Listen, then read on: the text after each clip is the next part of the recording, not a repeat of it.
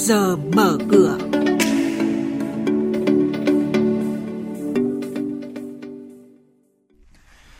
Thưa quý vị và các bạn, tốc độ tăng trưởng nhóm ngân hàng tư nhân tăng mạnh. Thành phố Hồ Chí Minh bất ngờ vượt qua Bạc Liêu về thu hút FDI năm 2020. Vừa chuyển sàn, Vinaconex sẽ trả cổ tức 12% bằng tiền mặt. Nhận định thị trường hàng hóa thế giới, đó là những thông tin đáng chú ý được biên tập viên Hà Nho và Bá Toàn chuyển đến quý vị và các bạn trong chuyên mục Trước giờ mở cửa ngay sau đây.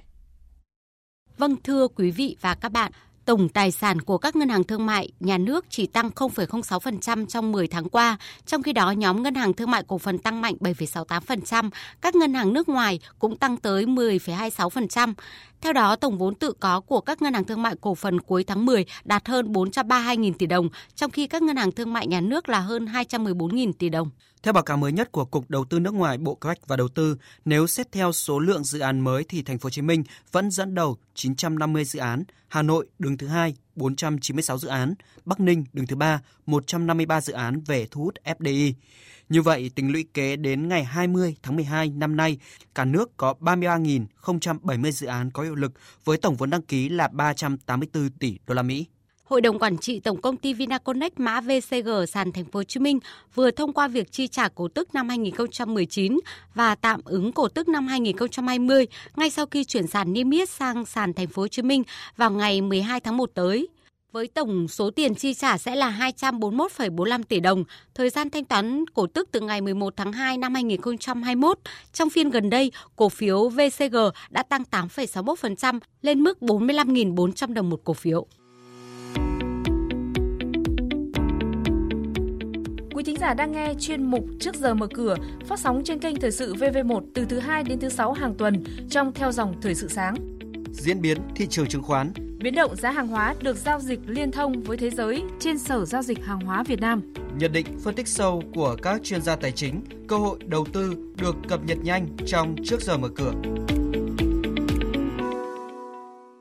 Ngân hàng Thương mại Cổ phần Phương Đông mã OCB vừa được Sở Giao dịch Chứng khoán Thành phố Hồ Chí Minh đã chấp thuận hồ sơ niêm yết cổ phiếu với số niêm yết của ngân hàng là hơn 1 tỷ cổ phiếu, tương ứng với vốn điều lệ là 10.959 tỷ đồng. Dự kiến OCB sẽ tiếp tục phát hành riêng lẻ hơn 31,6 triệu cổ phiếu cho nhà đầu tư trong và ngoài nước trong quý 1 của năm 2021. Sở Giao dịch Chứng khoán Hà Nội vừa chấp thuận cho công ty cổ phần bảo hiểm hàng không giao dịch trên Upcom với mã chứng khoán là AIC vào ngày 8 tháng 1 năm 2021. Giá tham chiếu trong ngày đầu giao dịch là 10.400 đồng một cổ phiếu. Như vậy, với 80 triệu cổ phiếu đăng ký giao dịch, vốn hóa của AIC ước tính 832 tỷ đồng. Trong phiên giao dịch đầu tiên trên Upcom, biên độ cổ phiếu sẽ là 40%, sau đó sẽ là 15% như bình thường. Trên thị trường chứng khoán chiều qua, đáng chú ý là nhóm chứng khoán bị chốt lời. Một số cổ phiếu ngân hàng cũng điều chỉnh trước áp lực chốt lời như VCB, VIC. Chốt phiên giao dịch VN Index ở mức 1097,54 điểm, HNX Index ở mức 196,94 điểm, Upcom Index xuống mức 73,41 điểm. Đây cũng là các mức khởi động của thị trường trong phiên giao dịch sáng nay nhóm các mặt hàng kim loại lấy lại đà hồi phục trong phiên hôm qua. Giá đồng tăng 0,3% và giao động quanh ngưỡng 7.868 đô la Mỹ một tấn. Chỉ số MXV Index tăng 0,6% lên 1.785 điểm. Giá đồng đã tăng đáng kể trong tuần trước giữa bối cảnh tâm lý lạc quan trở lại với thị trường sau khi khói kích thích kinh tế Mỹ với quy mô khổng lồ được thông qua. Giới đầu tư kỳ vọng rằng việc hoàn tất ký kết gói cứu trợ này có thể đẩy mạnh nhu cầu kim loại đồng, vốn được sử dụng như là một thước đo cho sức khỏe nền kinh tế toàn cầu.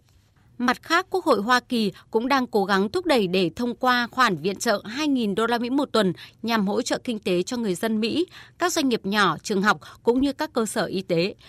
Ngoài ra, triển vọng gia tăng đầu tư công hậu đại dịch COVID-19 của Mỹ nói riêng và toàn thế giới nói chung sẽ tạo những điều kiện thuận lợi cho đà tăng của kim loại cơ sở này. Bên cạnh đó, thị trường cũng lo ngại về nguy cơ gián đoạn nguồn cung đồng tại Peru. Những cuộc đình công ở nước này đã khiến hoạt động vận chuyển nhân sự và hàng hóa từ mỏ đồng La Babas bị chặn đứng hoàn toàn.